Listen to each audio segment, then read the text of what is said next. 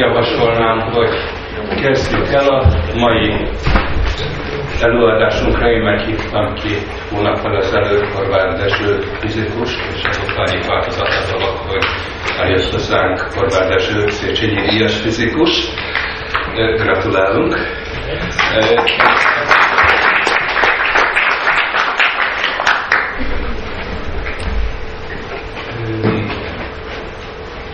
Előtte még egy pár szó következő programokkal, mielőtt nekiadnám át a szót. Először megkérném Rastó Gábort, hogy mesélj el a most vasárnapi eseményekről. Amikor utána találkoztunk, akkor egykor volt. Ja, ez nagyon ciki volt. Apám azt mondta, kódról jövő, illetve ezen a hétvégén van a Tudományfesztivál 3 napos nagy rendezvény Budapesten, és ezt mindenkinek ajánlom, hogy nézze meg a tudományfesztivál.hu weboldalt. A program szerintem most alakult ki, a mai nap folyamán lett véglegesen úgy föltéve, úgyhogy most már majdnem pontos. És amiért én említem az az, hogy hát itt lesznek szkeptikus vonatkozások is, pont ebben az épületben, ez több helyszínen lesz.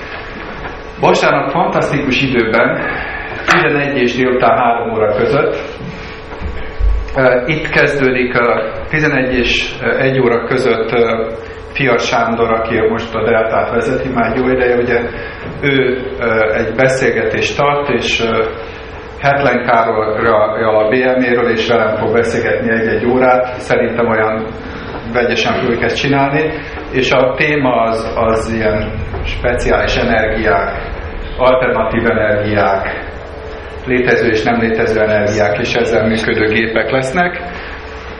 Hetlen Karcsi szerintem nagyon érdekes demonstrációkat is fog tartani. Úgyhogy ez egy érdekes program, ez tehát vasárnap, erről emlékszem, 11-től 13-ig, és utána pedig, ha már ott van Fias Sándor, akkor megint megszerezte a jogokat, hogy levetíthesse a filmet, amit ugye együtt készítettünk, amit ugye szkeptikus filmnek neveznek.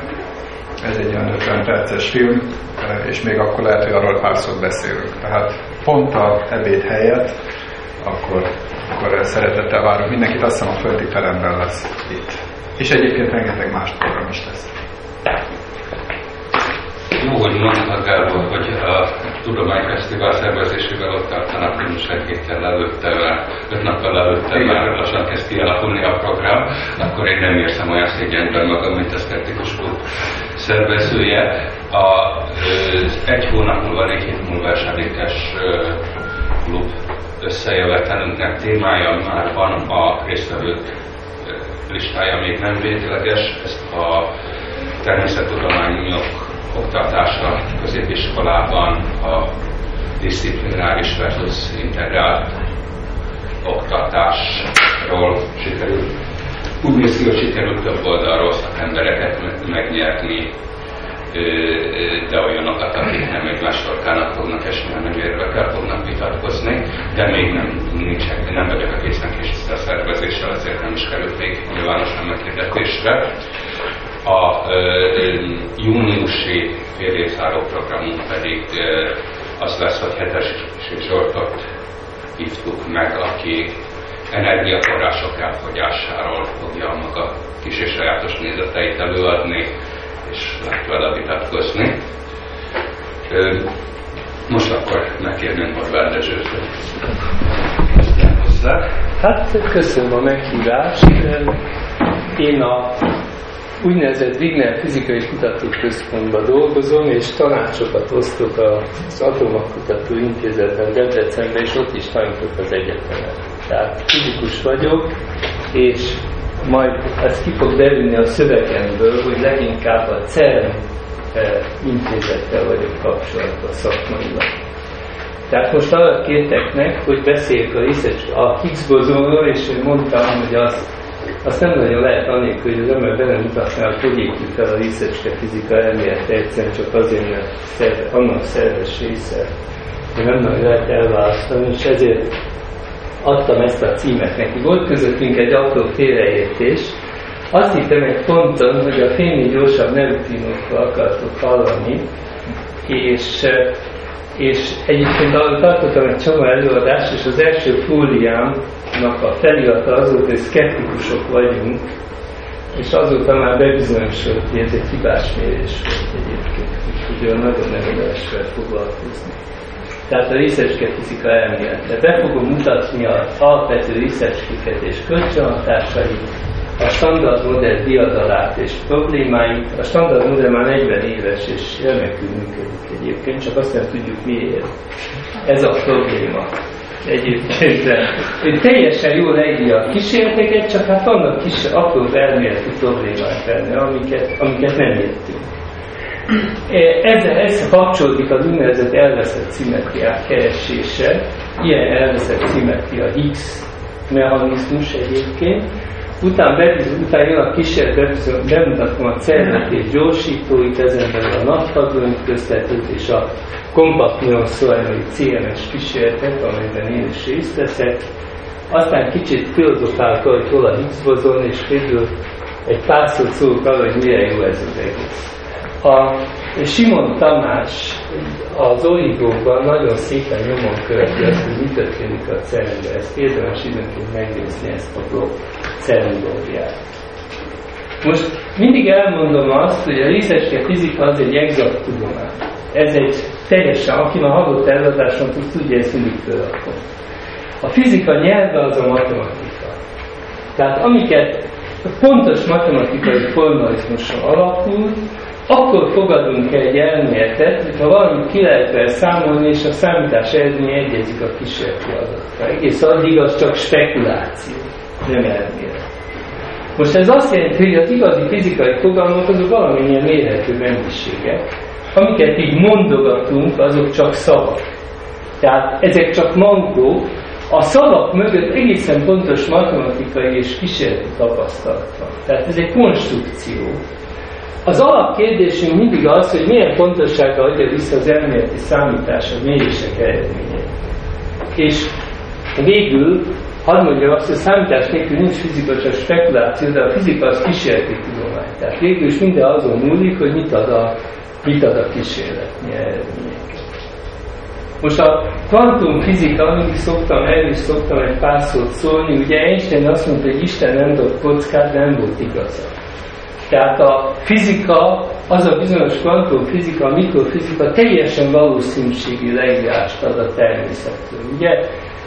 És ez egyáltalán szemléletes. Ugye tudjuk, hogy ha egy pontszerű elektron nekiéreztünk egy fésűnek, akkor kísérletileg bizonyítható, hogy a fésű valamennyi lukán egyszerre átmegy, például. És ugye a csillagokból jövő fénysugár gömbfelületen terjed, de egyből ott végzi a szemünkbe az egész energiája. Tehát ezek olyan dolgok, amiket gyönyörűen leír a matematikai apparátus minden kísérleti vonatkozásával együtt. Tehát itt 9 jegyel pontosan, de nem szemléletes. Hát úgy tűnik, hogy a fizika az ilyen. Na most a kvantum térelmélet az még egy fokkal tovább megy, ugyanis a hagyományos kvantummechanika nem tud számot adni arra, hogy egy részecske egy másikba alakul. Ezért fejlesztették ki a kvantum térelméletet, amely részecskék helyett előtérekkel dolgozik, amelyek úgy közlekednek, és ezek kölcsönhatnak egymásra, és így át tudnak alakulni egyik a másikba. És ezt a bizonyos átalakulást ezt hívjuk kölcsönhatásnak, amelyet bozonok visznek át, közvetítő részecskék, amelyeket bozonoknak hívjuk. Most ez a bizonyos nagy gyorsító, a nagy hadőnk köztette az LHC, azt szokták mondani, hogy időgép valamilyen értelemben. Ugyanis ugye tudjuk, hogy a kozmológia elmélete szerint a világ történelem az egy ősrobbanással kezdődött 13,7 milliárd évvel ezelőtt. Most az ember ugye kíváncsi arra, hogy vajon hogyan lehetne ezt megközelíteni. Ha belebámulunk egy távcsőbe, az a pillanatban a legjobb földi távcsőben 4 milliárd évre látunk el. Most nem tudom, mennyire realizálja a hallgatóság azt, hogy akármilyen nézünk, ugyanazt kell, hogy lássuk, elég messzire nézünk. Ugyanis akármilyen nézünk, mindenképpen az ősrobbanás kell, hogy lássuk, hogy minden az jön. Ez elég elképesztően hangzik, de hát ténykézés. Tehát azt jelenti, hogy egy földi távcsővel ellátunk 4 milliárd év távolságban, az űrtávcsövekkel, például a Hubble vagy a Planck teleszkóppal ellátunk néhány 100 millió évig az ősrobbanás után. Ez egész fiatal galaxisokat lehet látni, amelyeknek még szabálytalan az alakjuk, elég elképesztő, gyönyörű. A mikrogulánok kozmikus háttérsugársa az pár százezer évvel az ősrobbanás utánig ellát valamilyen értelemben, ugye akkor keletkezett, és azóta hűlt, ahogy tágult a világegyetem, és hát a nagy energián részecske ütközésekből gondoljuk úgy, hogy ezzel rekonstruálni lehet azt az anyagot, amelyik milliómod másodperccel az ősrobbanás után létezett. Tehát ez az óriási gyorsítók egyik, ez a bizonyos nagy hadban ütköztető együttműködés. Ugye van, akit meg üresszéknek elnézést, hogy beleszéknek. Igen. Tehát ütkanyánkkal nem találkozunk, tehát abban az értelemben nem időgép, tényleg nem is vissza. Most miért kell ez az óriási energia ahhoz, hogy ezzel vizsgáljuk a mikrovilágot? Tehát azt szoktuk mondani, ez nekünk a mi egységünk az elektron volt. Egy elektron volt az a kinetikus energia, amelyet egy elektron szerz, amikor átszerez volt. Ez ilyen egyszerű. Na most ennek vannak nagyobb egységei, a kiloelektron volt, megaelektron volt, gigaelektron volt és teraelektron volt. A részecskefizika kedvenc egysége a GeV. Ez durván a hidrogénatom tömegének felel meg. Tehát az energia, amit a hidrogénatom tömege volt, az 938 meg.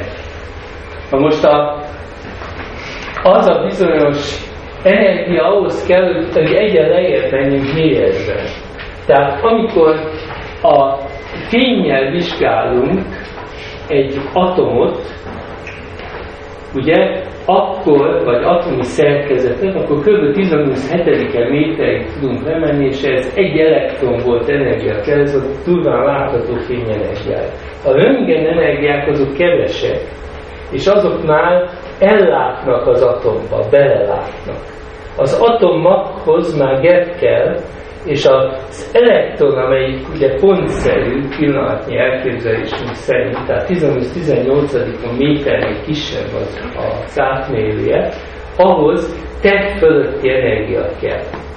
Az első TeV fölötti energiát gyorsítót Amerikába építették, az úgy hívták, hogy Tevatron, azt most állították le, az 2 TeV-et tudott, egyszerűen azért, mert az LHC az ugye tavaly 7 TeV-en működött, és kb. Havonta a végén egy hónap alatt annyi információt hozott, mint a Tevatron teljes fennállása alatt.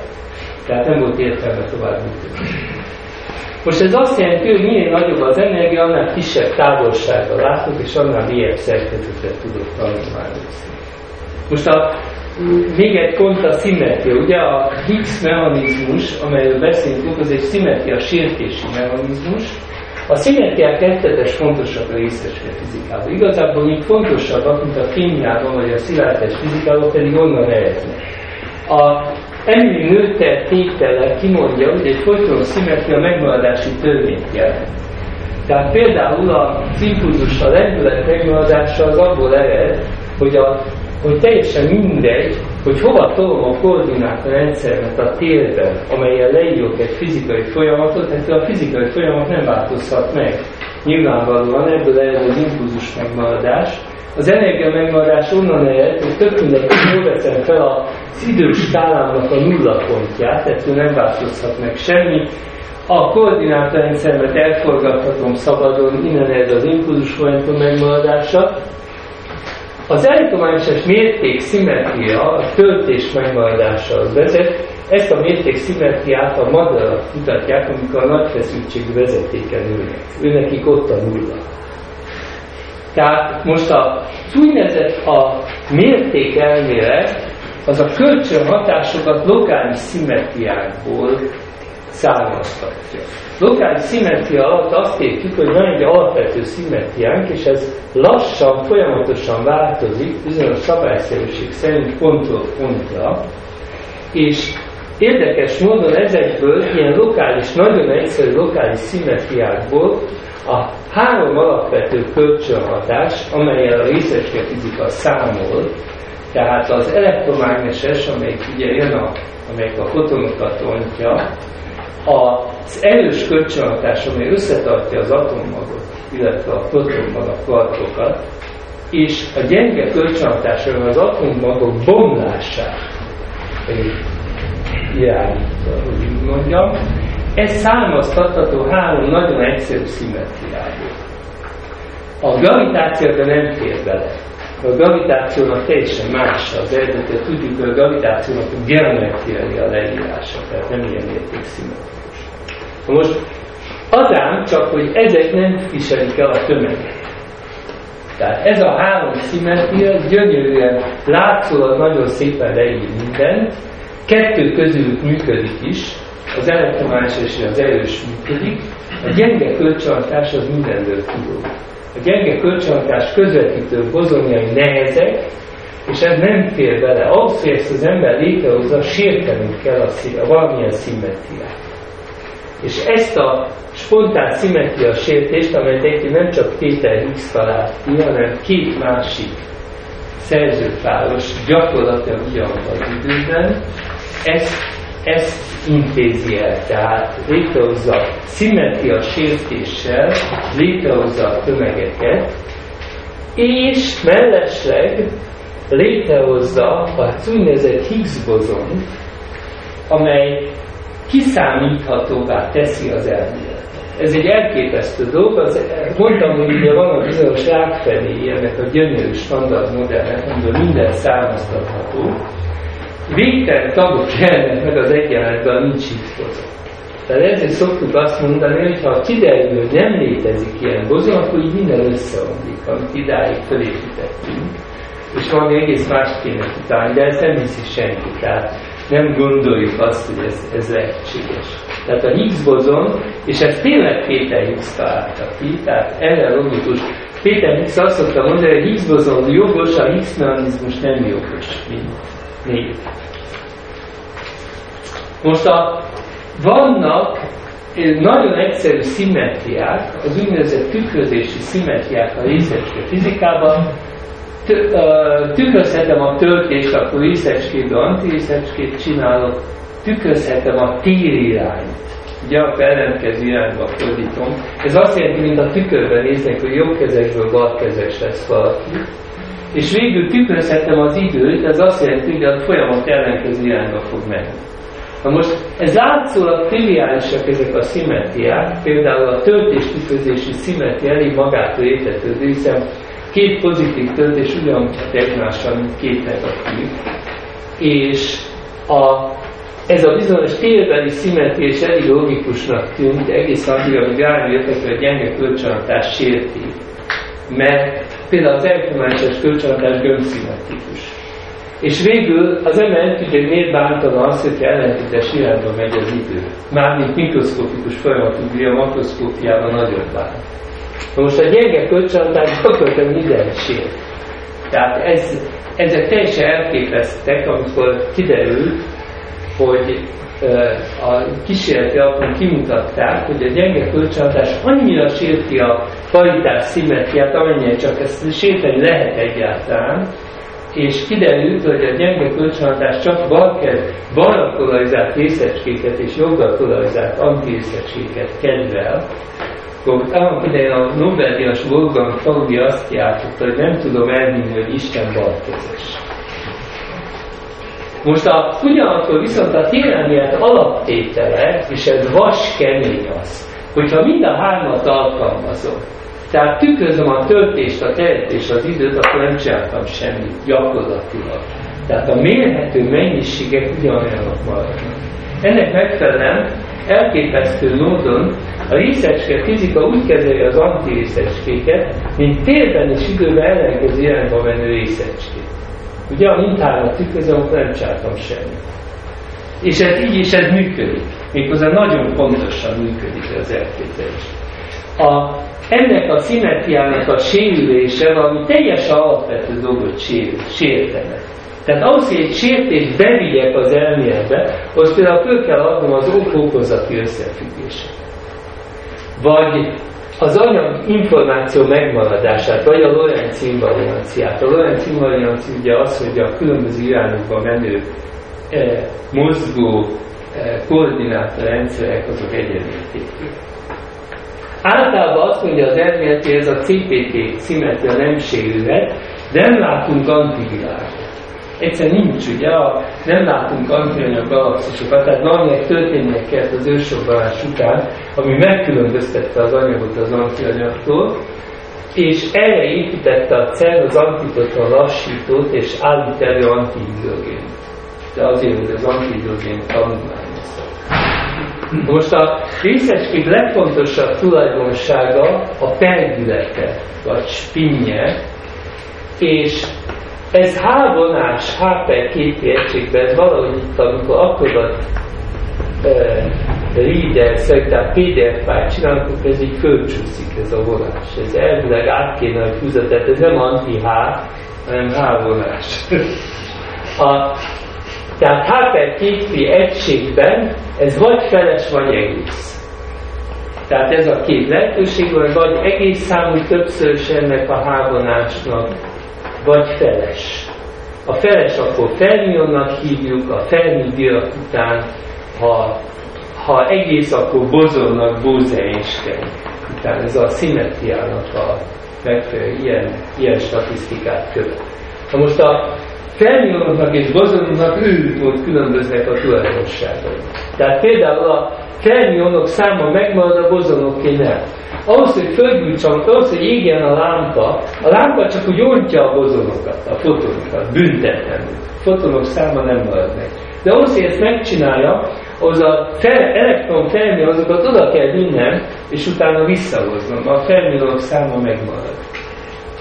A fermionok nem kedvelik egymást. Tehát van ez a bizonyos Pauli kizárás. Most valaki egyszer mondta nekem, mindig mondja már, amikor fizikát beszélt, hogy amikor egy fizikus mondva, amikor egy formula motoszkál a fejében. Amikor azt mondom, hogy Pauli kizárás, akkor ez a formula motoszkál a fejembe, hogyha van két fermionom és felcserélem, akkor az állapot függvényük előjelet vált. Ha a két fermion teljesen azonos, akkor ez nem lehet más, csak nulla. Mert a nulla az az egyetlen olyan mennyiség, ami ugyanaz marad, amikor előjelet vált. Ennek megfelelően ezért van a Pauli kizárás. A bozonoknak nincs ilyen kizárás, a bozonok nagyon szeretik egymást, és szeretnek kondenzálódni. Ezt hívjuk úgy, hogy bozonkondenzáció. Tehát ez a spin különbség, ez ő nagy különbséget jelent a részecskék tulajdonságaiban. Most a standard modell a részecske fizika elméletének ezek az alapvető részecskék, ennyi és nem több. Tehát van, három családja van, mind a három családban van két kvark és két lepton, tehát, és tudjuk, hogy nincs több. Ez egy kísérleti tény megint csak, hogy nincsen több. Ez a három van. Mindegyik leptonhoz, az elektron-lepton, mindegyik ezt adzik egy neutrino, amelyik egy semleges és nagyon nehezen észlelhető részecske, és végül ebből a három részecskéből áll a világegyetemnek az a része, amelyet látunk. Tehát az anyag, ez a bizonyos anyagunk, az az apkart, a damkart és az elektromán, az összes többi elmondnik ezekre, mert ezek a legfőbb ilyen részecskék. Ezenkül vannak bozonjaink, foton közvetíti az elektromágneses kölcsönhatást, 8 gluon közvetíti a magerőket, és ez a három gyenge bozon, jó nehezek, ezek közvetítik a magbomlásokat. És végül ott a Higgs-bozon. Ez olyan, mint egy Deus Ex Machina, mert hirtelen mindent rendbe hoz. A Higgs-bozon kivételével mindegyik megvan. Tehát mindegyiket kísérletben azonosítottuk, felfedeztük, megnéztük, megvizsgáltuk, Higgs-bozon nem sikerült megtalálni, és el fogok ma beszélni, majd ilyen hosszú bevezető után, hogy ez hogy áll ez a bizonyos keresés. Most még megemlítem, hogy az összetett részecskéket hadronoknak hívjuk, és kétféle összetételt lehet kvarkokból csinálni, kvark-antikvark és három kvark állapotot. És persze a quark az fermion, ennek megfelelően a quark antikvark állapot az bozon, és a háromkvark állapot fermion. A legkönnyebb ilyen háromkvark állapot a proton, amelynek két U meg egy D kvarkból áll, a neutron az egy U-ból és két D-ből, és persze az antiproton az két anti-U-ból és egy anti-D-ből. Ez csak példa arra, ezt a képet kísérletén messze menően igazoltuk. Messze menően. Tehát valamennyi lehetséges hadról létezik, és nem sikerült nem létezőt találni. Egyébként ez egy kicsit bosszantó is, az ember 40 éve vizsgálja részecskéket a legkülönbözőbb módon, és nem sikerült kibúgót találni ebből a nagyon egyszerű képből, csak ez a kétféle állapot létezik. Na most ez a bizonyos, ezt már elmeséltem, ez a mérték-kölcsönhatások elmélete, tehát a pontszerű fermion az egy lokális, ponttól pontra szabályosan változó szimmetriájú térben mozog, így írjuk le a háromféle kölcsönhatást, tehát ez a térrel való mozgással írjuk le a részecskéket. Az egyik részecske létrehozza a teret, és a másik mozog benne. Ez a háromféle szimmetria a három kölcsönhatást ad, de tudjuk, hogy a három gyenge bozon nehéz, nagyon nehéz, ugye, a proton tömegének a 80 meg 91-szerese, és megjelennek a végtelen tagok, amelyeket az éluspin bozon megszabadít, eliminál, és a Higgs mechanizmus az mindent megold, tehát ezért ilyen isteni beavatkozás szerint. A Lederman a Isteni Atom című könyvében Isten részecskének hívja a Higgs-bozont. Állítólag eredetileg Istenverte részecskének akarta hívni, de ez nem jár hozzá a kiadó. Most hogy történik? Ez díjat nyert, egyébként az opár kísérletben résztvevő angol kollégám kreálta ezt a sorozatot, de ez magyarázza meg, hogy működik a Higgs-mechanizmus. Tehát tegyük fel, hogy van egy terem, ez olyan, amely meg van töltve emberekkel, akik várnak valakire. Na most ez a valaki, ez ugyanolyan ember, mint a többi látszólag, de rettetesen megnő a tömege annak, abban a pillanatban, hogy belép, mert körbeveszik és nem engedik tovább menni. Tehát ahogy végigmegy a termen, udvara van, és borzasztó lassan látszólag sokkal lassabban tud csak mozogni, mint ahogy egyébként mozogna, hogyha remélem, hogyha egy üres terembe menne át. Ez a terem, mármint akik megtöltik, ez a közeg, ez a Higgs mező, és ahogy a részecske belép, úgy nyeri ezt a nagy tömeget. Tehát a kölcsönhatásban a Higgs mezőben. Most a Higgs-bozon az a tér saját gerjesztése. Tehát valaki bemondja, mondjuk azt, hogy nem jön az illető. És akkor elkezdik találgatni, hogy vajon miért nem jön, hogy létrejön egy ilyen fluktuáció a termen belül, ez a Higgs-bozon.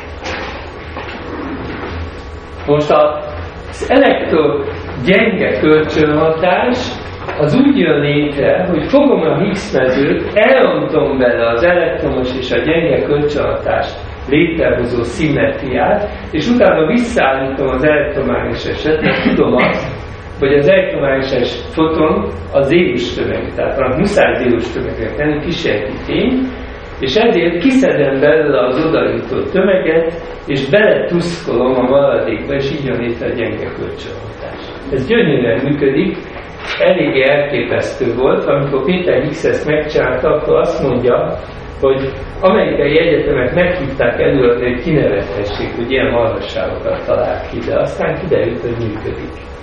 És a standard modell az áram-áram kölcsönhatással működik, tehát ezek a bizonyos Feynman diagramok, amiket ide rajzolgatom, ezek igazából egyenletek. Minden egyes vonalnak és minden egyes pontnak megvan a maga szerepe, ez teljesen ekvivalens matematikai formulákat jelent. Tehát például a neutron bomlást úgy írjuk le matematikailag, hogy az egyik D-kvark egy W bozon kibocsátásával elbomlik egy U-kvarkra, és utána ez egy virtuális W, ez elbomlik mondjuk egy elektron antineutrino pár. Na most az elképesztő dolog az, hogy ennek muszáj virtuálisnak lenni, mert a neutron és a proton közötti tömegkülönbség csak 3 mec körül van, és a W bozon meg 90 geres, tehát 90 ezer, tehát 30 ezerszer nehezebb, mint az energia, amelyet közvetít. Tehát ő nagyon virtuális, de hát ezt a helyzetekre a határozatlansági reláció megengedi. Na most a Higgs-bozon rengeteg vicc van, ezeket a webben találtam, hogy a bába besétált Higgs-bozon, és azt mondja, hogy a futos magát többen is keresi. Vagy a templomban besétált Higgs-bozon azt mondja, hogy a pap magát nem szívesen látjuk itt, mivel azt mondja, hogy a magyarból pedig nélkülön soha nem lesz tömeg. Angolul ez úgy hangzott, hogy bárki zapni, ha kell, mert mász. Ugye a mász az tömeget és misét jelent egyszerűen. A fizikai szemle mellékleteként jelent meg 2008-től Füstös Laci egyébként, aki ezt szervezte. 2008. augusztusában egy gyönyörű ábra, amely gyakorlatilag bemutatja az egész kérdéskört. Tehát ez letölthető a webből egyébként megtalálható. Most hogy megy igazából, ugye keressük a Higgs-bozont. Ez a Vesztergomi Gyuri tárta ezt a képsort, csak én szereztem hozzá, és aztán csinosítottam. Ugye a kutatás frontvonala 1492-ben az Atlanti-óceán partja volt, a kutatás eszköze Kolumbusz Santa Mariája, a célja az, hogy elérje Indiát és felfedezte Amerikát. Tehát tulajdonképpen nem biztos, hogy az ember azt találja meg, amit keres. 2011-ben, vagy 2012-ben a kutatás frontvonal az anyag mészszerkezete, a kutatás eszköze, ez a CERN-nek a gyorsító komplexuma, amelyben egymásnak passzolgatják a részecskéket, amíg aztán nem érik el és nem ütköztetik őket a nagy kísérletekben. És hát a kutatás célja az a Higgs-bozon felfedezése, mondjuk a szuperszimmetria, amely megoldana bizonyos problémákat, meg az a bizonyos ősanyag, az ősrobbanás utáni anyag felfedezése, hogy aztán mi jön ki vele, azt nem tudjuk. Abban reménykedünk, hogy esetleg látunk a új fizikát, egyre nem látunk. És a CERN, ez az egész a CERN-ben folyik. A CERN-nek 20 tagországa van, itt van Európa térképe, és föl vannak rajzolva a tagországok. Látszik, hogy van néhány Európai Uniós ország, főleg a perifériákon, akik kizárólag a perifériákon, akik nincsenek benne. Van 2 nagyon gazdag Európai Unió kívüli ország, Norvégia és Svájc, akiknek eszik ágába sincs belépve az Unióba, de a CERN-ben ide nettó befizetők lennének keményen, de azért a CERN-ben benne vannak, és jelenleg már Romániát felvették a CERN-be, de még nem teljes jogú tag, Izraelt és Szerbiának letárgyalták a csatlakozását, tehát már tagjelöltek. Ehhez egyébként ahhoz, hogy Izrael tagja, az meg kell változtatni a CERN alapokmányát, mert valahogy azok belépve, hogy európai országoké, és ugye Izrael nem Európában van, ezért világban óriási viták után egy évvel világlaboratóriummal változtatták a definícióját. Ciprus, Málta, Szlovénia és Törökország jelentkezett, de a csatlakozási tárgyalásokat folytat. Érdekes, vegyétek észre, hogy Szerbiának már letárgyalták, Horvátország nem csatlakozik, és Szlovénia még csak most tárgyal. A Szerbia nagyon-nagyon Európához akar csatlakozni, innen is látszik. A CERN-nek van 2800 alkalmazottja és 10500 kutatója. A CERN, a kutatók nem a CERN alkalmazottai. Annyi közünk van a CERN-hez, hogy megengedik, hogy oda menjünk, ha tudunk erre pénzt szerezni. Tehát a kísérleteket se a CERN tartja fönn, hanem a résztvevők adják össze rá a pénzt. Tehát az igazság, hogy a CMS kísérlet az $475 millió került, vagy nem svájci frankba, és ezt úgy adjuk össze. Tehát a különböző ország résztvevők Centagrion kívül. És tehát ez a 10 000 kutató, ez oda mászkál, egy egész csomó ember állandóan ott van. Például, amikor mi megalapítottuk, magyarul csatlakoztunk az okrák kísérlet, ez megkérdeztük el, hogy hány magyar tudok ott tartani folyton a CERN-ben. Mondtam, hogy nullát. Erre nincsen képző.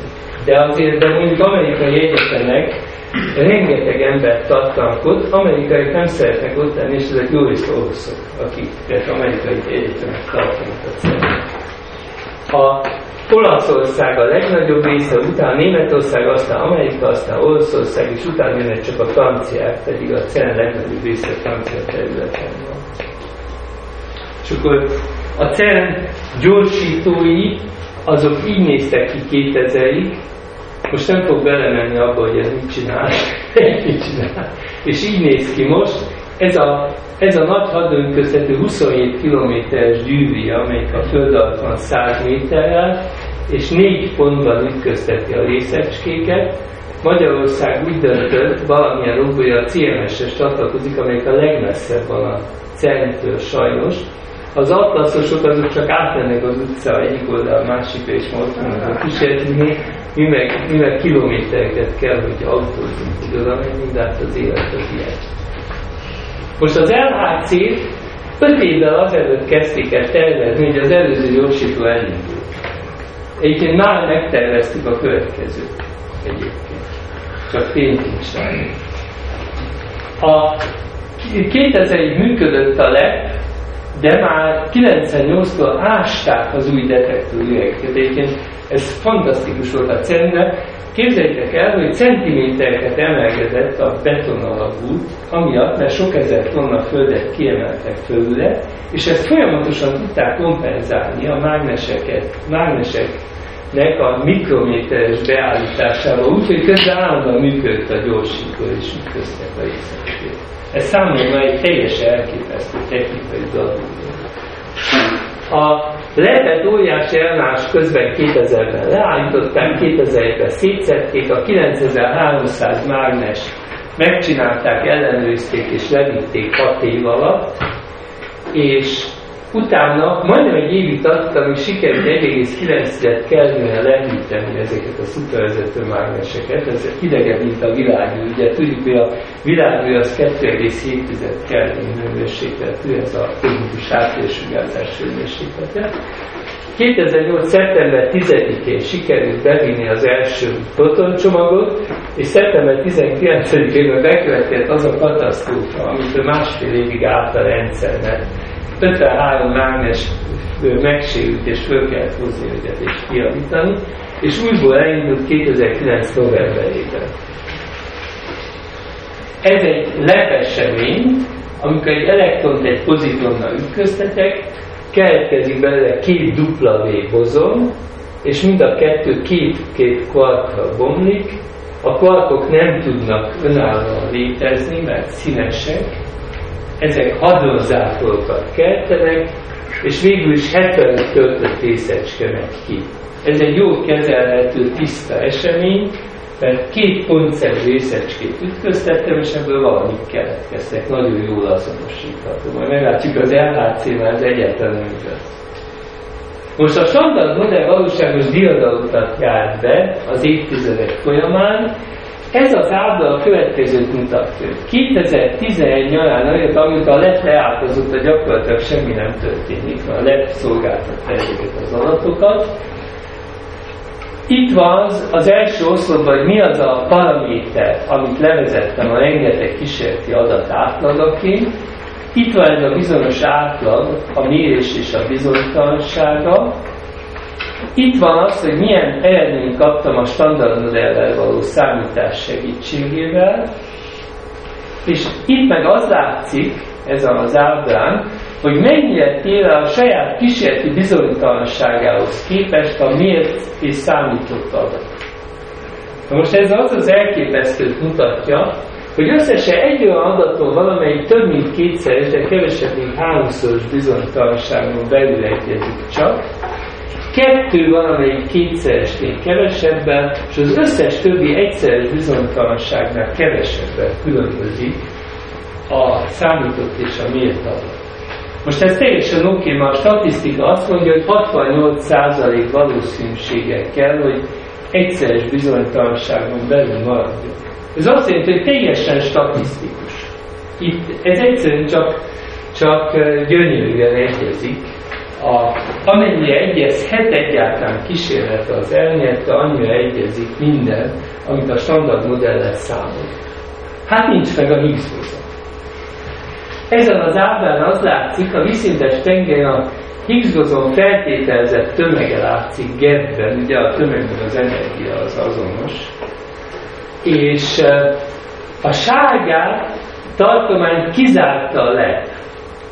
Ezt a sárga csíkot kizárta a Tevatron, és ez a görbbe azt mutatja, hogy hol a legjobb az egyezés az elmélet és kísérlet között. Ugye itt a legjobb 90 és 90 Genf körüli Higgs tömegnél. 90 és 100 Genf körül. Ugye azt mondjuk, hogy 68%-os valószínűsége itt kéne lennie valahol ebben a tartományban a Higgs-bozonnak. Ez már eleve eléggé megfogta a Higgs-bozon tömegét. Tehát most ugyanakkor azt elmondtam, hogy elméletileg muszáj léteznie, hiszen ez teszi helyre a divergenciákat, azokat a bizonyos végtelen tagokat. Peter Higgs azt mondta egy nagyon vicces előadásában 2002-ben, hogy igazából 1972-ben kezdődött az életemű bozon. Tehát azt mondja, hogy my life has a bozon, the story of the Higgs. Na most a standard modellnek, mint látjuk, gyönyörűen egyezik, amit számolunk meg, amit mindig gyönyörűen egyezik, van egy csomó problémát. Ezek mind elméleti problémák, nem győzöm hangsúlyozni. Amit számolunk meg, amit mérek, az ugyanannyi. Szóval egy kísérleti fizikus szempontjában ez gyönyörű dolog. Elméleti fizikusokat idegesítik a következő út. Egy. Nem tudom beleépíteni a gravitációt. Ennek nagyon egyszerű oka van. A gravitáció, mint mondtam már, az Einstein-féle elmélet szerint geometriai jellegű. Tehát nem az, hogy az egyik részecske létez egy teret, és az befolyásolja a másik mozgását, hanem a tér metrikáját változtatja meg, egyenesből görbe lesz, és így tovább. Nem értjük azt a kétféle aszimmetriát, a jobb bal és a világ-antivilág aszimmetriát. Egyszerűen nem tudjuk, hogy ez miért van. Mesterséges a tömegkeltés. Ugye kívülre beletuszkolok egy Higgs mezőt, egy Higgs teret a terméletbe, és utána örülök neki, hogy ezzel tömegek lesznek. Ez eléggé mesterséges. A standard modellnek 19 szabad paraméter van. Most az ember ezt valaki soknak tartja. Ebből egyébként nagyon egyszerű, most ki tudnám számolni, az ujjamon van a tömeg és így tovább, de a kard tömegek 6 kard tömeg, 3 lepton tömeg, az már eleve 9, és akkor a kölcsönhatási állandók, és itt van. Most az ember azt mondja, hogy lehet, hogy sok. Nem tudom, hogy sokáig, amikor leírja a mikrovilágtól a csillagot, leírja a fizikát, akkor lehet, hogy nem is olyan sok. Ennek ellenére, hogy elvileg, gondolom nem volt sokkal több atoma, amikor Bengyel kitálta a periódusos rendszer. Tehát végül is azért ennek lehet még valami mögötte, gondoljuk. Nem tudjuk, hogy miért pont 3 fermion családban, ez a 3-as szám, ez folyton visszatér a standard modellben. Kísérleti tény nincs több, de hát 3 van, 3 színünk is van. A töltések azok úgy vannak, hogy harmados töltései vannak a kvarkoknak, ami teljesen elképesztő. Akkor, amikor tudjuk azt, hogy az elektron és a proton töltésének az egyezése, tehát az anyag semlegességében az egyik legjobban mért fizikai mennyit, fizikai állandó, tehát ezek 10-21-en pontossággal egyeznek. A standard modell az univerzum tömegének csak a 4%-át írja le. Ugye tudjuk, hogy a 23% egy láthatatlan sötét anyag, és a 73% a rejtélyes sötét energia az univerzum tömegének. Hát igazából nagyon kevés alatt számít. Az másképp az anyag, ez mindaz a 4%-nak a része, ami bennünket körülvesz. És végül, tehát van egy természetességi probléma, ez teljesen matematikai probléma. Amikor felírom a Higgs-bozon tömegét és megpróbálom kiszámolni, akkor azt a 100 Genf körüli értéket úgy tudom csak megkapni, hogy 10 a 12-en Genfből geves számokat kell egymásból kivonni. Ez nem természetes, ez birizgálja az embernek a szépérzékét. Most ezt az összes problémát megoldaná, hogyha lenne egy fermion-bozon szimmetria. Tehát ha minden világunkban egy fermionhoz tartozna egy azonos tulajdonságokkal rendelkező bozon és viszony. Na most ezt Ezt hívjuk szuperszimetriának, és egy jó kérdés, hogy ez létezik. Na most, vannak, úgy tűnik, hogy vannak ilyen elveszett szimetriák. Tehát a CPT, az anyagban például szimetria az abszolút alapvetés nem sérülhet. A különböző mértékinvarianciák, azok megőriznek, tehát a töltés, stb. Azt szépen megtartják, és létrehozzák a Higgs-bozont, és kérdés, hogy van ez a szuperszimetria, ami egy gyönyörű elmélet. Egy baja van, hogy biztosan sérül, mert hiszen nem látunk ilyen részecskéket. Tehát ha léteznek is ilyen szuperszimetrikus részecskék, az a fő nagy tömegekkel rendelkezik. Frank Wilczek írta, a fizikaira alkalmazott egy csodálatos Nature szám, amiben a Nobel-díjas Frank Wilczek írt egy cikket In Search of Symmetry, azt az elveszett szimetria nyomában címmel, és azt mondta bennem, hogy a fizika alapvető egyenleteinek több szimetriája van, mint a valódi világ. Ez egy nagyon mély megállapítás. Tehát úgy tudjuk jó felírni matematikailag a fizika egyenleteit, hogy feltételezünk egy szimetriát, aztán elmondjuk, hogy egyezünk a kísérletekkel. És csak ez a CERN-nek a...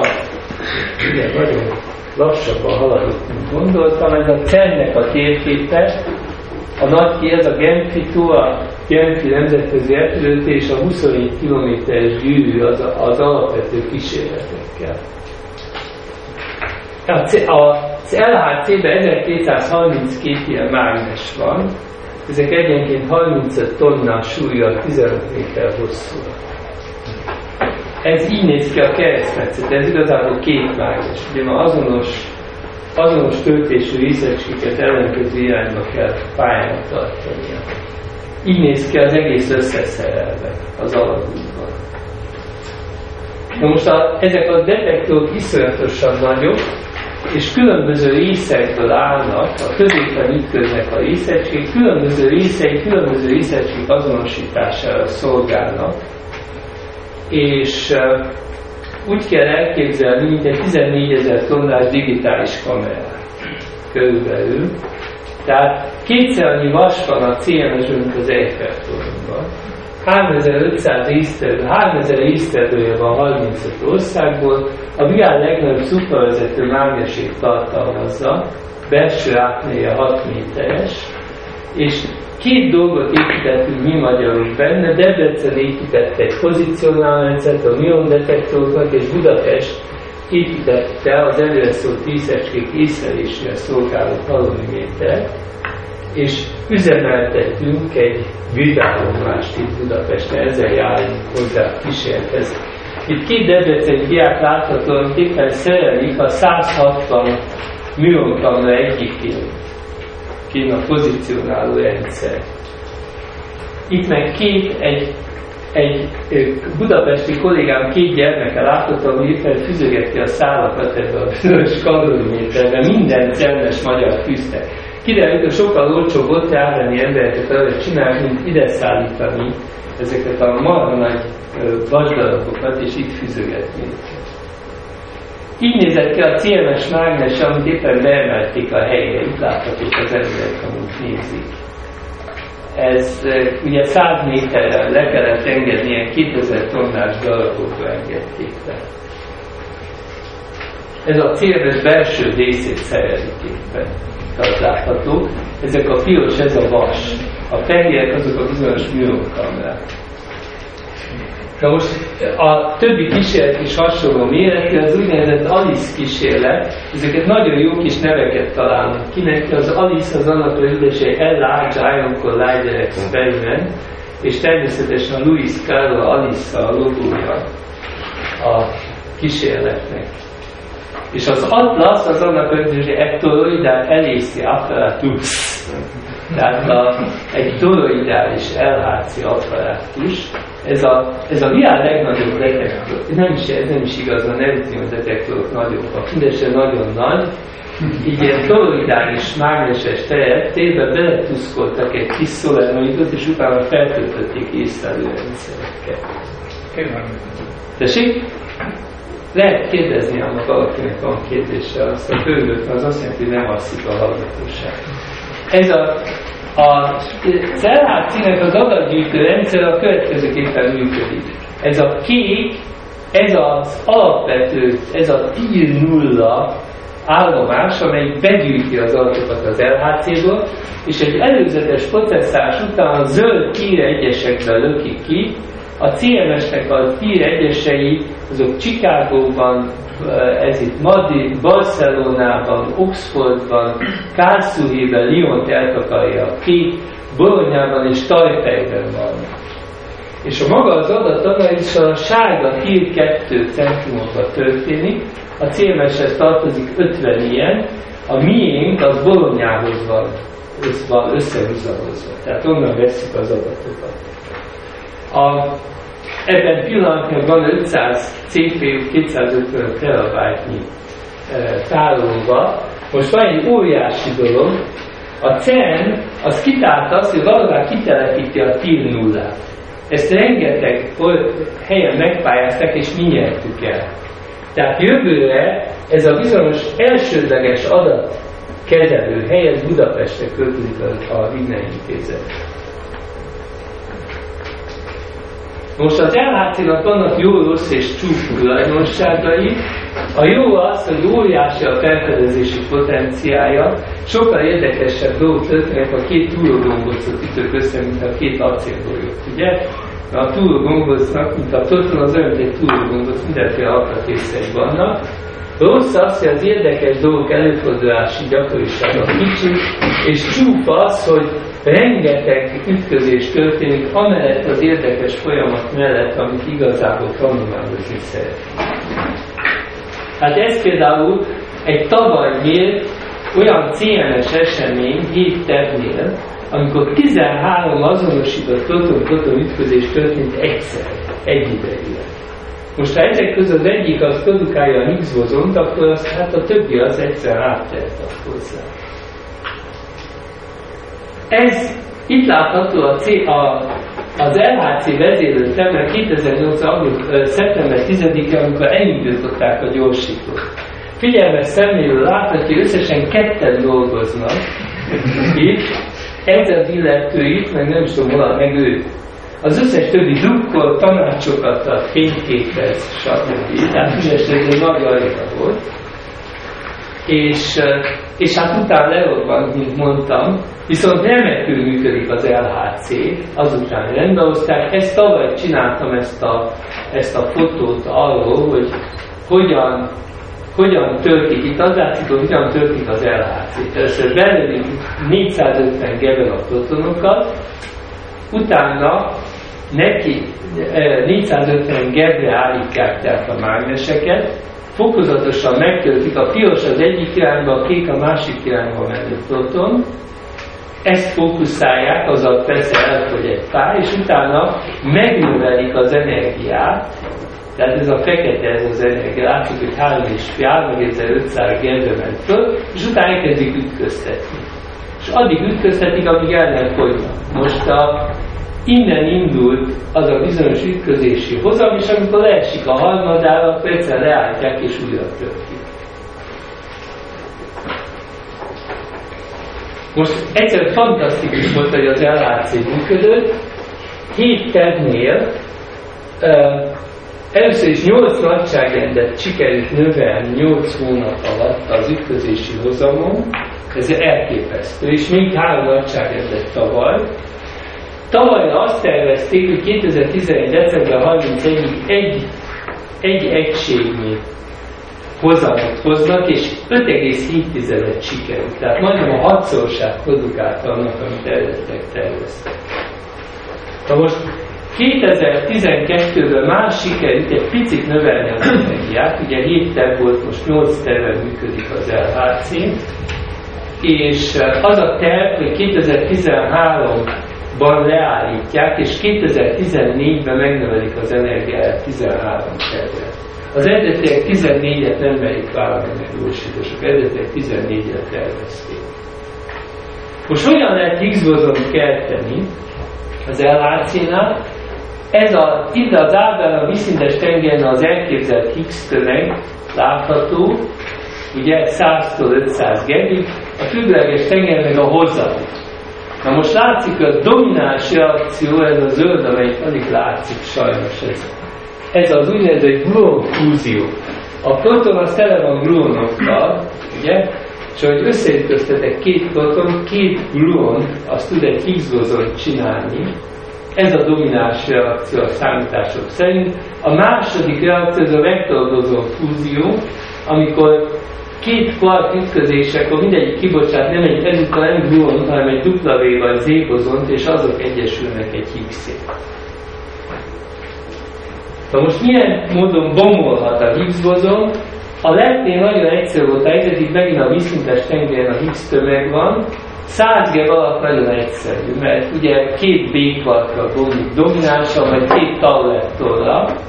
Nagyon egyszerű 200 G fölött is, mert egyrészt két W-re tud bomlani, másrészt két Z-re. És nagyon bonyolult abban a tartományban, ahol vagyunk, amelyik végül megmaradt, 120 G-től, mert ezerféleképpen tud bomolni, sajnos. Ők egymásra versengő reakciók. Na most most mutatok egy pár CMS eseményt, ez például olyan esemény, ami lehetne Higgs-bomlás, amikor két Z-re bomlik, két Z-bozonból keletkezik négy műon. Ugye teljesen nyilvánvaló, hogy nagyon nehéz azokat a reakciókat kezelni, amikor kvarkok mennek szerte szélre, olyan egyébként is van. Tehát leptonokkal kell, olyan részecskékekkel koncentrálnunk, amelyeket könnyű azonosítani. Na most ezek a legjobb események arra, hogy a Higgs-bozont megtaláljuk, ugyanis a Higgs-bozon bizonyos kis valószínűséggel tud fotonokra bomlani, de ezeket nagyon jól lehet látni, ez egy tényleges Higgs-kandidátus, Higgs-jelölt esemény, amikor két protoncsomag összeütközött, mindenféle szemét keletkezett belőle, nézzétek meg, és van két nagyon jól azonosítható proton. Ez a domináns, legjobb jelölt reakció jelölt. Hogy állunk most? Ez 2012. március 7-én jelentették be a kísérletek, hogy hogy állnak a tavalyi adatok analízise, elemzése alapján. Itt ez a CMS, a vízszintes tengely megint a Higgs tömeg van, 100, 200, 300, 400 G, a függőleges tengelyén meg az, hogy mennyire egyezik a jel feltételezésével a standard modell Higgs feltételezés. Most ez egy valószínűségi szám, a lényege az, hogy ez a piros vonal, ha ez alatt van, akkor ott 99%-os valószínűsége nincsen Higgs-bozon.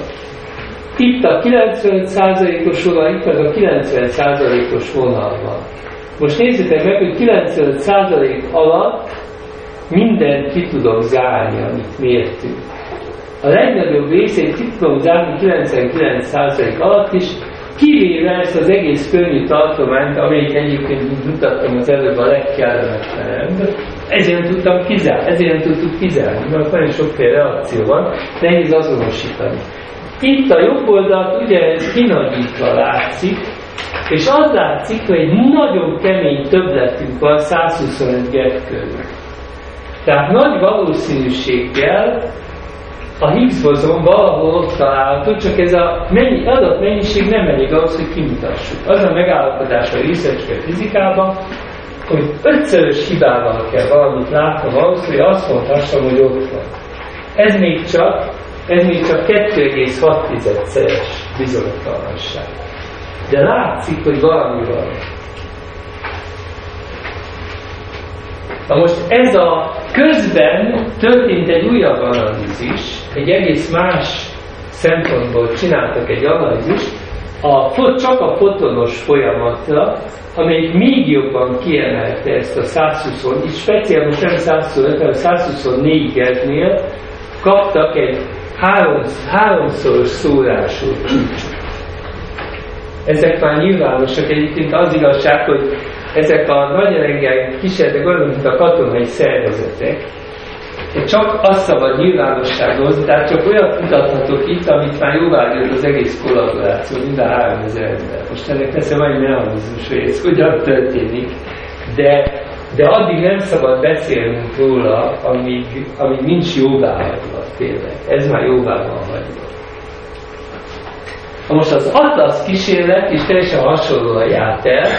Nekik fekjük volt, ez a bizonyos 95%-os limit szint, ez a szaggatott vonal, 240 Gebb körül akadt némi szemetük, amely kiló, tehát ők nem tudták kizárni a teljes intervallumot, mint a CMS, de nekik pontosan ugyanott már egy 2,1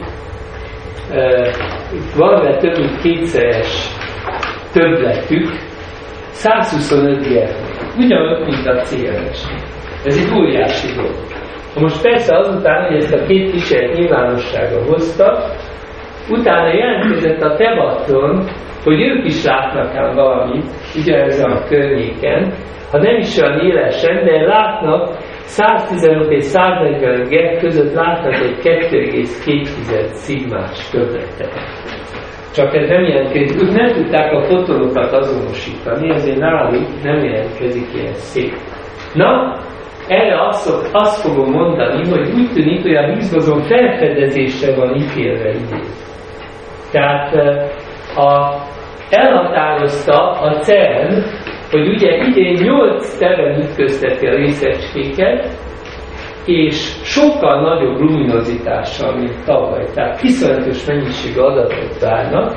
Kiszámolták, hogy 8 terben azt mutatják a szimulációk, hogy 11,5, ez az inverse femtobán, ez a hozam, ütközési hozam, 11,5 egységű ütközési hozam után várható, hogy 5 szigmában megfigyelik azt a Higgs-bozont, azt a 125 Gebbes Higgs-bozont, amilyen jelet mutatnak. Incsiklantozó, azt szoktam mondani. Tantalizing. Angolul. Na most kiderült, hogy 7 tervnél maradnak, akkor cuppanós lesz a dolog. Tehát akkor éppen hogy csak meg lesz az. És ezért megnövelték az energiát 8 tervben, mert ott már 11,5-nél mutatni, és idén ebből 15 egységnyilván elmérhető, ha minden jó lesz. Tehát ha minden jó, meg ki tudjuk mutatni. Persze, ugyanakkor rettenetes egymásra ülése ezt az eseménynek, úgy tűnik, hogy 30-35 proton-proton ütközés is lesz eseményenként, tehát bozzuk nagy lesz a háttér. Persze ezt a szimulációban figyelembe vették, nyilván. Na most 2013-ban fog leállni a gyorsító, de nézzek meg, ha kell, meghosszabbítják a 8 évet 2013-ban, addig fog működni az LHC, amíg a két kísérlet külön-külön felfedezi a Higgs-bozont. Ez a megállapodás. Hát nagyon reménytelen sikerül. Hát még bemutatok egy ólomolom ütközést az Alice-ban, mindegy. De hát ez teljesen más, ez független Higgs-bozon. Mire jó ez az egész? Ugye tudjuk, hogy az LHC megépítése 6,3 milliárd svájci frankba kerül. Magyarország befizet évente 2 milliárd forintot most pillanatban a CERN tagdíjként, és ez csak a 8%-a a teljes fenntartási költségnek. Hát mire jó, hogy rettetes sok pénzt költünk részecske fizikára. Hát először is ugye mindenféle jó melléktermékek jönnek ki a részecske fizikában, mint a világháló. 89-ben publikálták a CERN-ben, és 94-ben én a vatikáni könyvtárban tudtam böngészni vele. Úgy, olyan, azt szoktam mondani, olyan információ robbanást okozott, mint annak idején a főnyomtatás felfedezését körülbelül. Némi túlzással. Kifejlesztett néhány jó módszert, például a pozitroemissziós tomográfiát az orvosi diagnosztikában, a grid hálózatok terjesztését a számítástechnikában, a CERN felvállalta Európában, és a világon működik kb. 14 000 részecske gyorsító, ebből 120-at használ részecske fizika.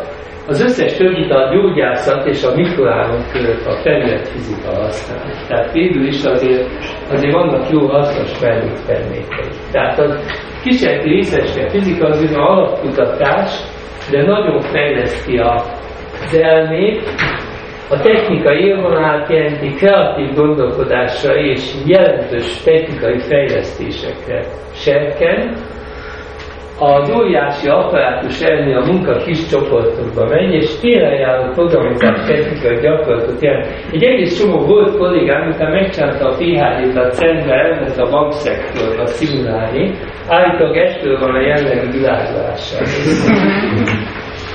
Szóval rengeteget dolgozunk, érdekes a munkánk, világot látunk, és valaki haza is jön közülünk idővel. Végül ezt a konklúzió helyett a Douglas Adams vendégből, a világ végéből van egy idézető, van egy elmélet, hiszen ha egyszer kiderülne, hogy mi is valójában az univerzum, és mit keresik egyáltalán, akkor azon nyomban megszűnne létezni, és valami más, még bizarrabb, még megmagyarázhatatlan dolog foglalná el a helyét, és van egy másik elmélet, amely szerint ez már be is következik. Köszönöm a figyelmet!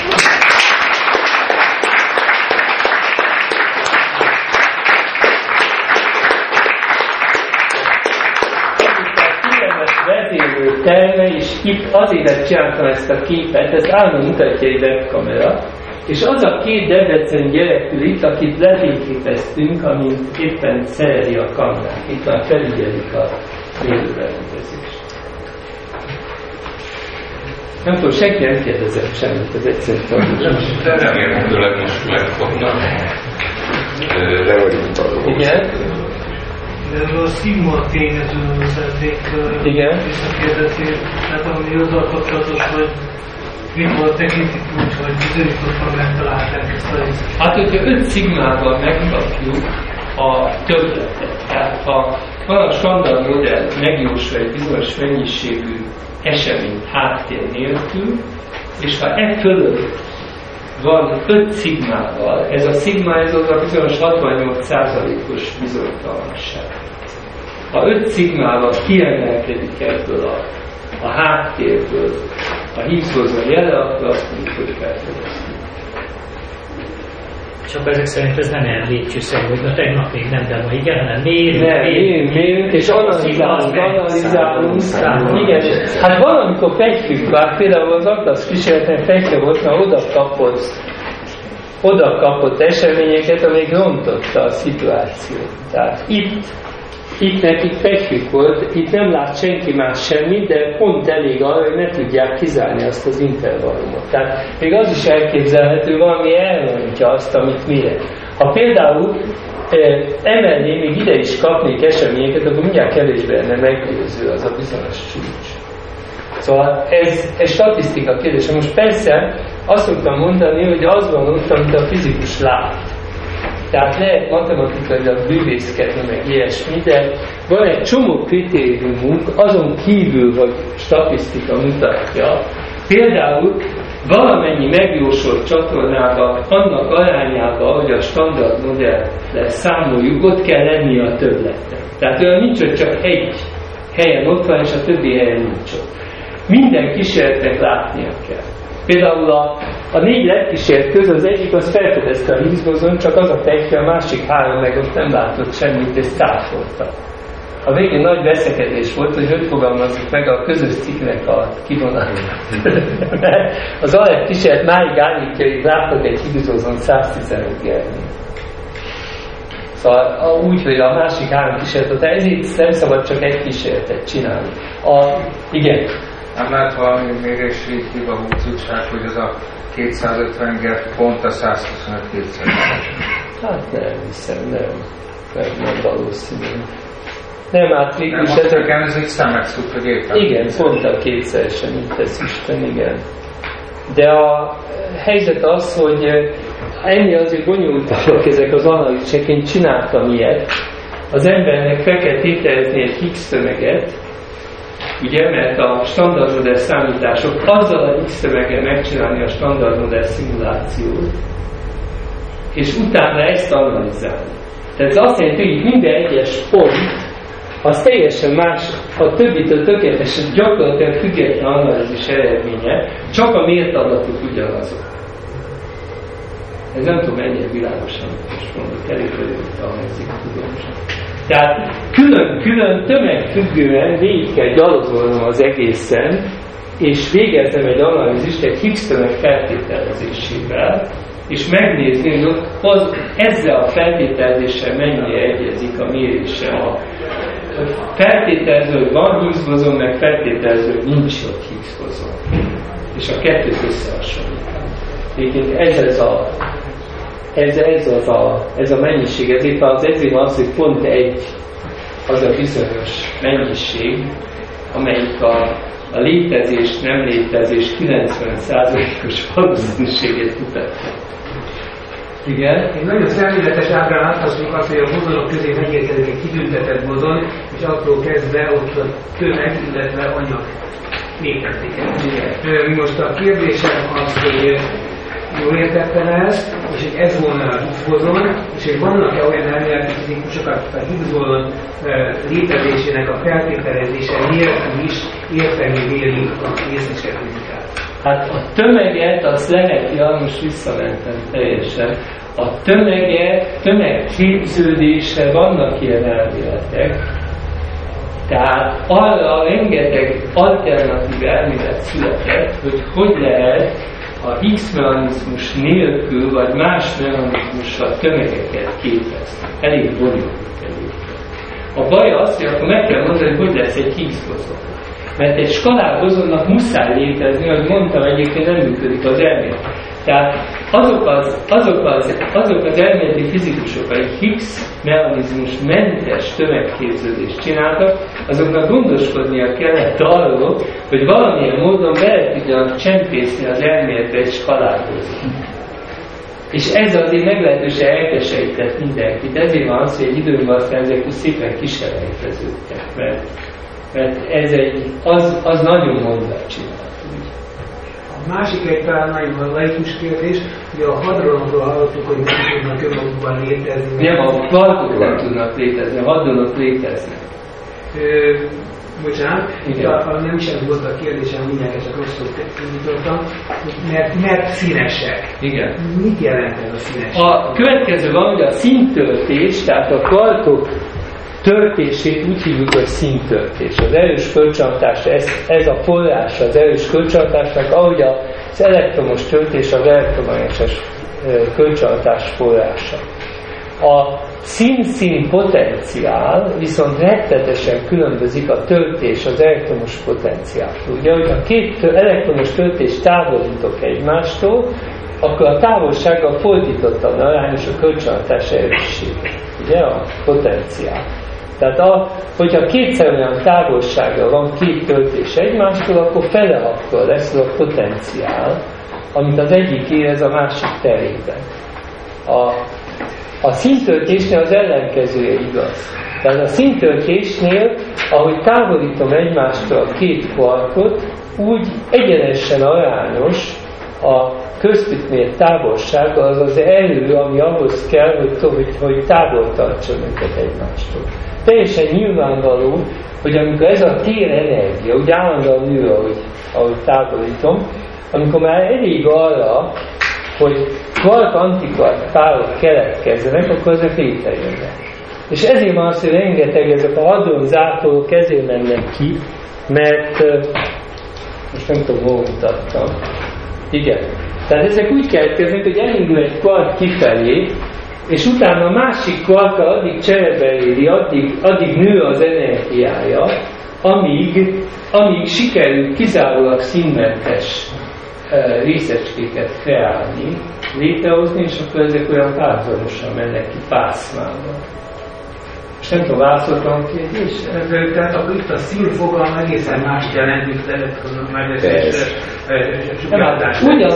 Ugyanaz a fogalom, mert ez is történt, csak más a potenciál közöttem. De az egyiknek folytatlan állás a távolsága a potenciál, másnak meg egyenesen állás. És ezért nem tudom eltávolítani őket, mert ha végtelen távol viszek két színtörtést egymást, akkor végtelen nagy lesz az energia. Ahhoz végtelen nagy energia kell. Igen.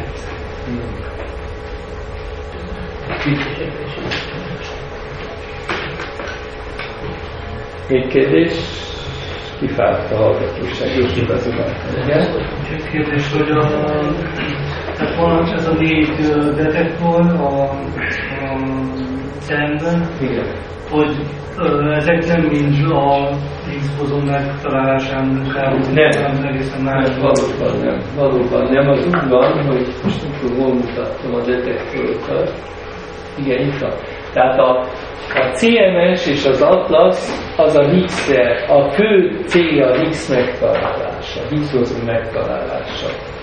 Az LHC-B az az anyag-antianyag szimmetriát próbálja kutatni B-kvarkok képződésének segítségével. Az Alice meg kimondottan nehéz ióra koncentrál.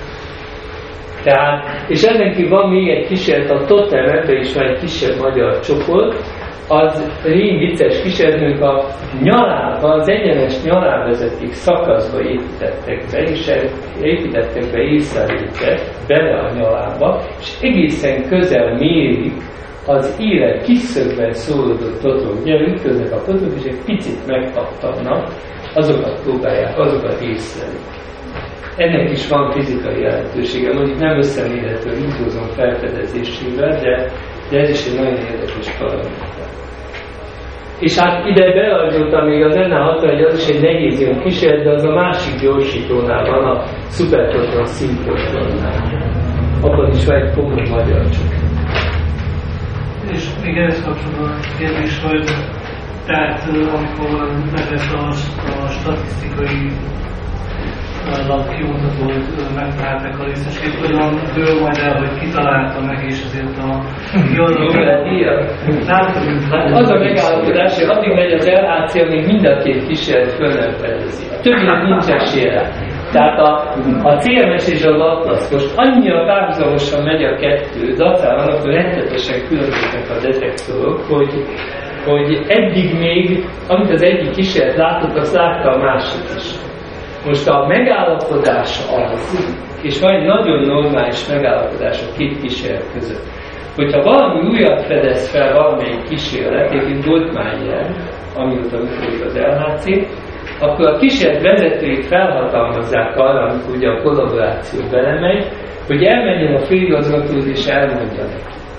Akkor a főigazgató odahívja a másik kísérlet vezetőit, és felszólítja, hogy ellenőrizze. Ezzel ugye a prioritást rögzítették, de megakadályozzák azt, ami a felnyilatban gyakorlatilag évente előfordult, és az egyik kísérlet felfedett Planck, a másik közötti nincs ott semmi. Szóval ezt próbálja a CERN megelőzni. De mindesre az a megállapodás, hogy mindkét kísérletnek föl kell fedezni. Az aztán tényleg megképző lesz.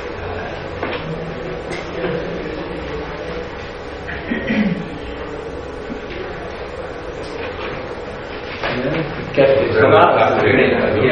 Igen, mert említett az antianyagoknunk sem, nem foglalkozik az, hogy a CERN antianyag létrehozni antianyagot?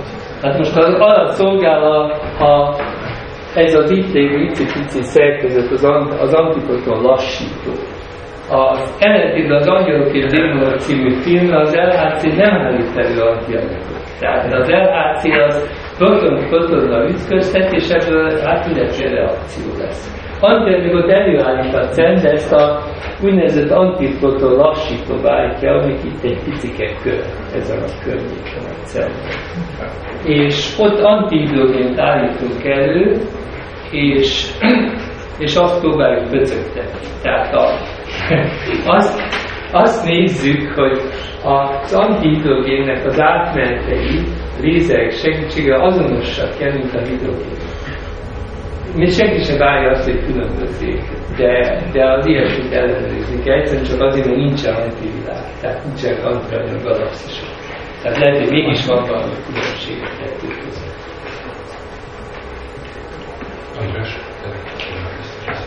Hogy ez a 2013-as leállás, ez miért? Hát azért, hogy meg tudják növelni 13 tevőre az energiát. Tehát az a helyzet, hogy az LHC-t rosszul építették meg. Tehát ugye azt tervezték, hogy úgy tervezték meg, hogy 7 teves protonokat tartsanak körpályán a 25 km-en. Így építették meg a mágneseket. Ezt elvileg a mágnesek tudják is. Gyakorlatilag úgy van megépítve, hogy a szupervezető mágneseket összekötő, ezek ekkor, mint a két tengeren, nem szupervezető kapcsolatok nem bírják azt az áramot, azt a 18.000 ampert, amelyik ahhoz kell, hogy ezt a mágneses teret létrehozzák. Tehát ennek 0,2 nanómnak kéne lennie az ellenállásának ennek, és ezzel szemben valamelyik 10-20 nanóm is megvan. Most ettől volt, ahogy hívják, ettől volt a katasztrófa. Na azt történt, hogy ugye ennek nagyobb az ellenállása voltak, fölmelegedett, ettől még nagyobb lett az ellenállása, és most képzeljük el, hogy a 15.000 amper talál magának egy ohmot, az már 15.000 volt. És ez kilukasztotta a hélium, egy ívet húzott, kilukasztotta a hélium vezetéket az ív, és 6 tonna szuperfolyékony hélium kiföcskölt, amitől ezek a 35 tonnás mágnesek úgy öpültek ki a helyükről, hogy a szemközti falra pattantak vissza. Szóval ezeket 53 mágnest fölhozni, és kiavítani 2008-ban. Szóval ezért nem lehet, szóval ezért állítják el 2013-ban az összes, tehát mind a 9300 mágnes között van egy-egy ilyen kapcsolat, és ezeket ki kell javítani, újra kell csinálni. Tehát például volt egy magyar cég, amely jelentkezett, hogy ők összerobbantják ezeket. Tehát a robbantik nem elég jó az elektromos kapcsolata két lap között. Ez a két ekkora részlemez között a forrasztóonnal, és ez nem elég jó. És akkor azt mondták, hogy ők megpróbálják robbantani, de hát úgy látszik, hogy nem nyertek, mert egyre nem hallottam, hogy a CERN belement volna ebbe a dologba. És még egy kérdés, mert mi az a következő gyorsító, ami már megvan tervezve? Az egy lineáris ütköztető, tehát az elektront és pozitron nem lehet már körpályát tartani ilyen energiákkal. Tehát terveztek egy olyan gyorsítót, hogy van egy elektrongyorsító, vagy egy pozitrongyorsító, és akkor összelövik, teljesen egyenesen, 32 km-en összelövik a kettőt egy pontban. Elektron-pozitronnál 500 GeV-re van tervezett. Úgy nevezik, hogy International Linear Collider, tehát nemzetközi lineáris köztető. Ezt eredetileg Hamburg akarta megépíteni, de utána ebben a németek a végén nem mentek bele, meg a többiek se, ott építettek egy egészen kis változatot belőle, ezt úgy hívják, hogy X-fel pillanatilag, ez az röntgen szabad elektron lézernek a rövidítése. Aztán jelentkezett a Japán, az Egyesült Államok és a CERN, hogy ők ezt megépítik, és nagyon sokáig önzett ki, az Egyesült Államok építi meg, és aztán egyszer csak az Obamáit kitáncoltak alóla, tehát közölték, hogy nem adnak rá pénzt. Az Egyesült Államok nagyon el van maradva ilyen szempontból, és maradt Japán és a CERN. De addig, amíg a Higgs-bozon nem találjuk meg, addig nem világos, hogy mit kell csinálni ezzel. Ráadásul, ugye egy lineáris ütköztető esetén csak egy detektorban tudnak ütközni a részecskék. Márpedig egy detektort az látszik, hogy nem szabad üzemeltetni. Tehát ezt úgy tervezték meg, hogy csiki-csuki lesz, tehát fél időben az egyik, és akkor kitolják sínen és betolják a másik detektort, és a másik pedig a másikba fog ütközni. Képzeljétek el, hogy ez olyan ez a lineáris ütköztető, hogy az utolsó mágnesnek a fókusz távolsága 3 km lesz. Tehát ez azt jelenti, hogy mikronokkal kell összefókuszálni nem is mikronokkal, de igen, mikron alá kell összefókuszálni a két nyalábot, és nem lehet tekerni őket. Ennek megfelelően nagyon hosszú fókusztávolságnak kell lenni, ez eléggé elképesztő a számot.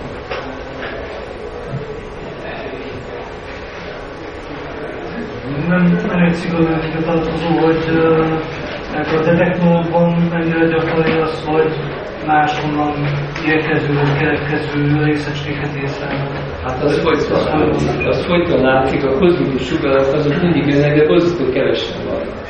Tehát most mi egyébként azért ellenőrizzük, mindig amikor áll a gyorsító, akkor a kozmikus sugaratot észlelünk. Van külön kozmikus sugár, kozmikus üzemmódja mindegyik detektorban.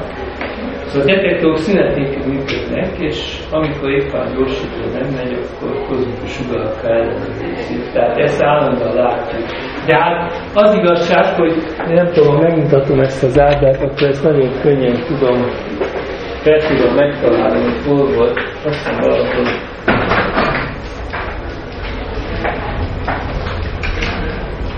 Hol volt az a szárban, nem a sokkal előbb volt. A következőt akarom csak mutatni, hogy ha van egy ilyen, eseményem, ugye egy kozmikus sugár az így jön rá, teljesen véletlenszerű. Tehát abban a pillanatban megkövetelem, hogy valamennyi részecske nyomom az ütközési pontból indulnak ki, akkor megszabadítom a kozmikus sugaratot. Ez egyik.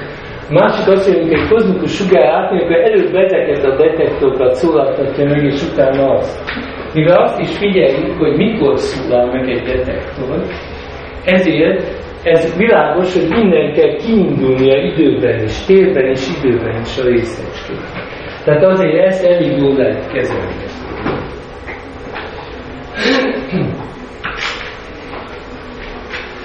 Igen. Teljesen valós kérdés, van-e vétel? Tehát esetleg kiderülne, hogy mi sincs oszomban is már magában, hogy nem az kiszárnak. Hát ez egy jó kérdés. Nem fogjuk tudni kizárni. Az a helyzet, hogy akkor a többletünk van, erről nem szívesen beszél a CERN, pedig ténykérdés, hol volt ez?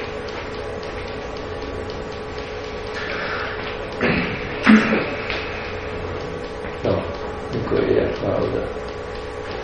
Itt van.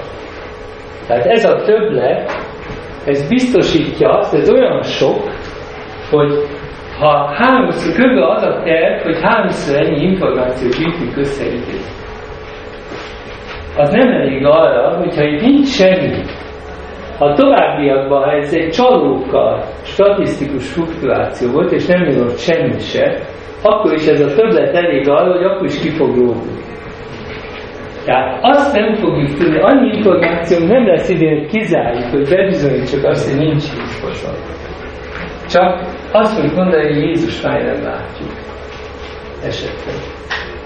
Tehát azt nem lehet, ez egy vicces dolog.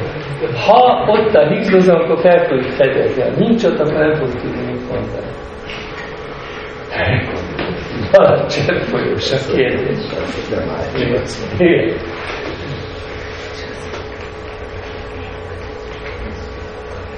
Igen.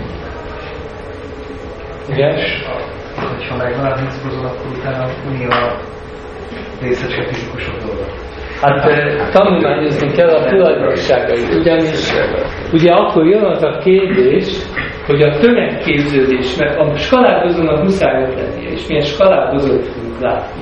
Az a kérdés, hogy ez a Higgs-bozon-e, vagy valami más. És ehhez részletében tanulmányozni kell a reakciókat. Tehát például a ugye mutattam itt, hogy mik a valószínűségek. Hát akkor ki kell mérni, hogy tényleg annyira az egyes csatornáknak a valószínűsége, amit a standard modell jósol. Tehát, hogy tényleg a standard modell Higgs-bozonját látom-e, vagy valami más esetleg. Tehát ezzel lehet majd a Higgs mechanizmus részleteit megnézni, hogy tényleg a Higgs mechanizmus az-e, vagy valami más. Mert ugye a bozonnak muszáj létezni.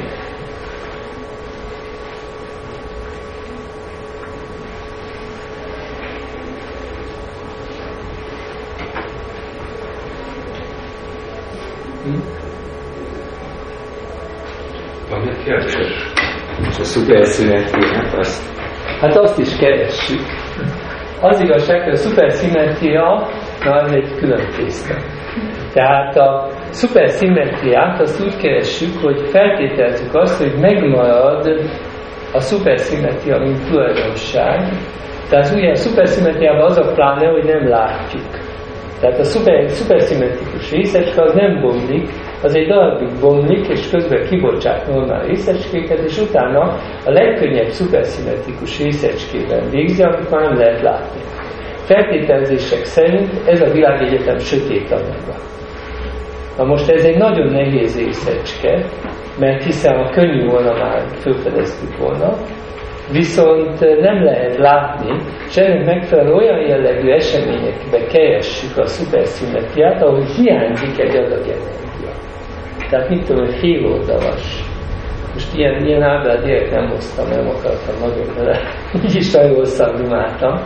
De szóval teljesen világos, hogy hiányzó, azt szoktuk mondani, hogy hiányzik energia, hiányzik impulzus. Valamelyek kiment egy, hát a neutrinót így fedezték fel, ugye? Most ugyanez a neutrinó nagyon könnyű, de hogyha van egy 100 geves vagy 200 geves részecskén, az egy meglehetősen feltűnő dolog lesz, hogyha nincs ott. Tehát az energia, az impulzus egyensúlyból lesz hiányzik. Tehát ez ilyen típusú, ez egy külön csoport, egyébként én speciálban vagyok benne, nem a Higgsben. De ez egy külön tanulmány, és ezt is tiszteljük. Tehát igazából van egy ilyen listám, hogy mi érdekli a kísérleteket. A kísérleteket, szóval hogy osztjuk be az ütközési hozamokat, ugye úgynevezett triggerek vannak. Tehát a különböző analizáló csoportok megmondják, hogy milyen típusú események érdeklik őket. Most ennek megfelelően fogalmazzuk meg azt, hogy mit írunk fel. Ugye történik 20 millió ütközés másodpercenként, ebből 200-at tudunk felírni. Tehát szelektálni kell azt, hogy mi az, amit felírunk. És hát ez attól függ, hogy milyen kritériumokat fogalmazunk meg. És ezeket a kritériumokat az analizáló csoportok fogalmazzák meg. Ennek a negyed része Higgs, másik negyed része szuperszimetria, és nem harmad része Higgs, harmad része szuperszimetria, és a maradékon osztozik minden más téma, tehát a standard modell különböző ellenőrzései, egzotikus részecskék keresése, amilyen teljesen van ilyen fekete lyukak, nem tudom én. Tehát végül is az van, hogy a Higgs és a szuperszimetria adja az összes triggernek a kétharmadát. És hogyha ezt a univerzumnak az időskáláján helyezzük el, akkor a nagy bomb utáni hányadik, 10-a- hányadik másodperc az anyag, tehát az, amit most itt látni fogunk valamit, akkor az anyagnak az az állapot, amit ebből az ütközésben látunk, ez minek felel meg? Most a proton-proton ütközés az nem hoz létre ősomat. Tehát az egyszerűen csak egy normál quark állapot, az mikor volt? Az olyan, ha jól emlékszem, az olyan 10-3 másodperc vagy valami. Tehát az viszonylag sokkal már öreg. Most igen, millisekundus. Ha jól emlékszem. Azt tudom, hogy a kvarkrum plazma, amelyik a nagy energiájú nehézium fizikusok Lieblingje, az 10-6-on, 10-9-en másodperc. És ezt már tudjuk csinálni.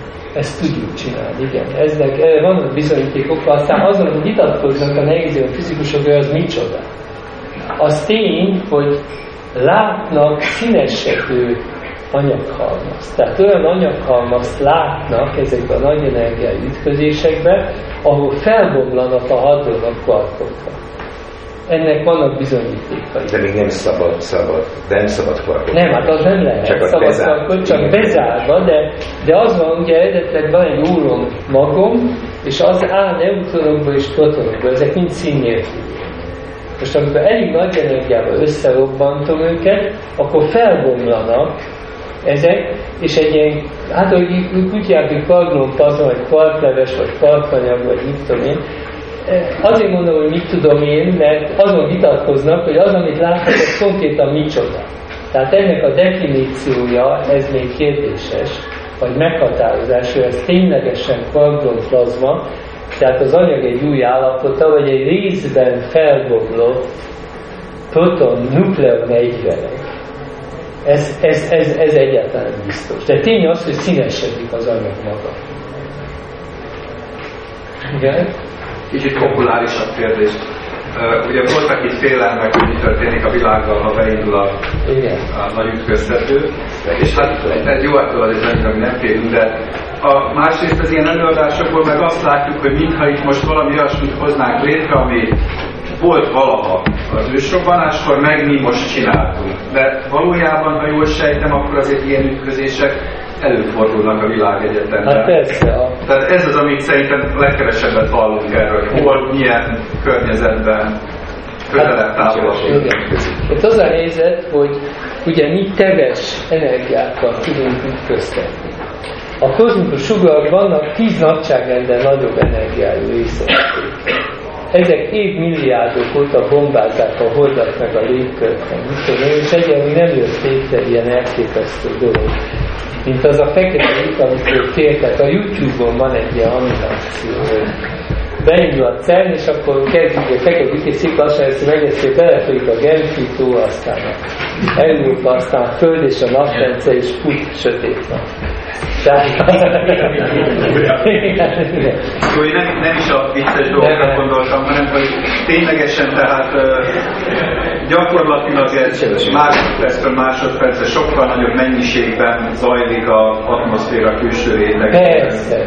Hát az, hogy sokkal nagyobb mennyiségben, hát azért nem egészen, az energiája sokkal nagyobb, de hát viszonylag ritkozik. Tehát azért ezek az ember néz egy ilyen detektort, akkor körülbelül ez a gyakoriság. A bejövő nagy energiájú műanyagnak a légkörből, így. És az nem pillanatban több van, abban az ujjunk ennyi átmegy egy milliárd másodpercenként. Szóval a neutrino az van rendesen, de hát az nem nagyon hat kölcsön. Tehát azok ott is keringenek az ősrobbanású. Meg állandóan újat keltezek a napból. Tehát akkor igazából úgy lehetett volna elejét venni ezeknek a sztoriknak, amik persze nem jöttek rosszul a CERN-nek se, hogy beszéltek róla, hogy nem arról van szó, hogy itt most olyan dolgot hozunk létre, ami eddig nem volt, hanem kontrollált körülmények között hozzuk létre. Hát igen, ezt lehet mondani, de mondjuk az atomomban is ilyen. Igen, a napban folyik, vagy a hidrogénbomban, és mi kontrollált körülmények között elpusztítunk vele ezt-azt. Tehát azért nem biztos, hogy ez igazán jó.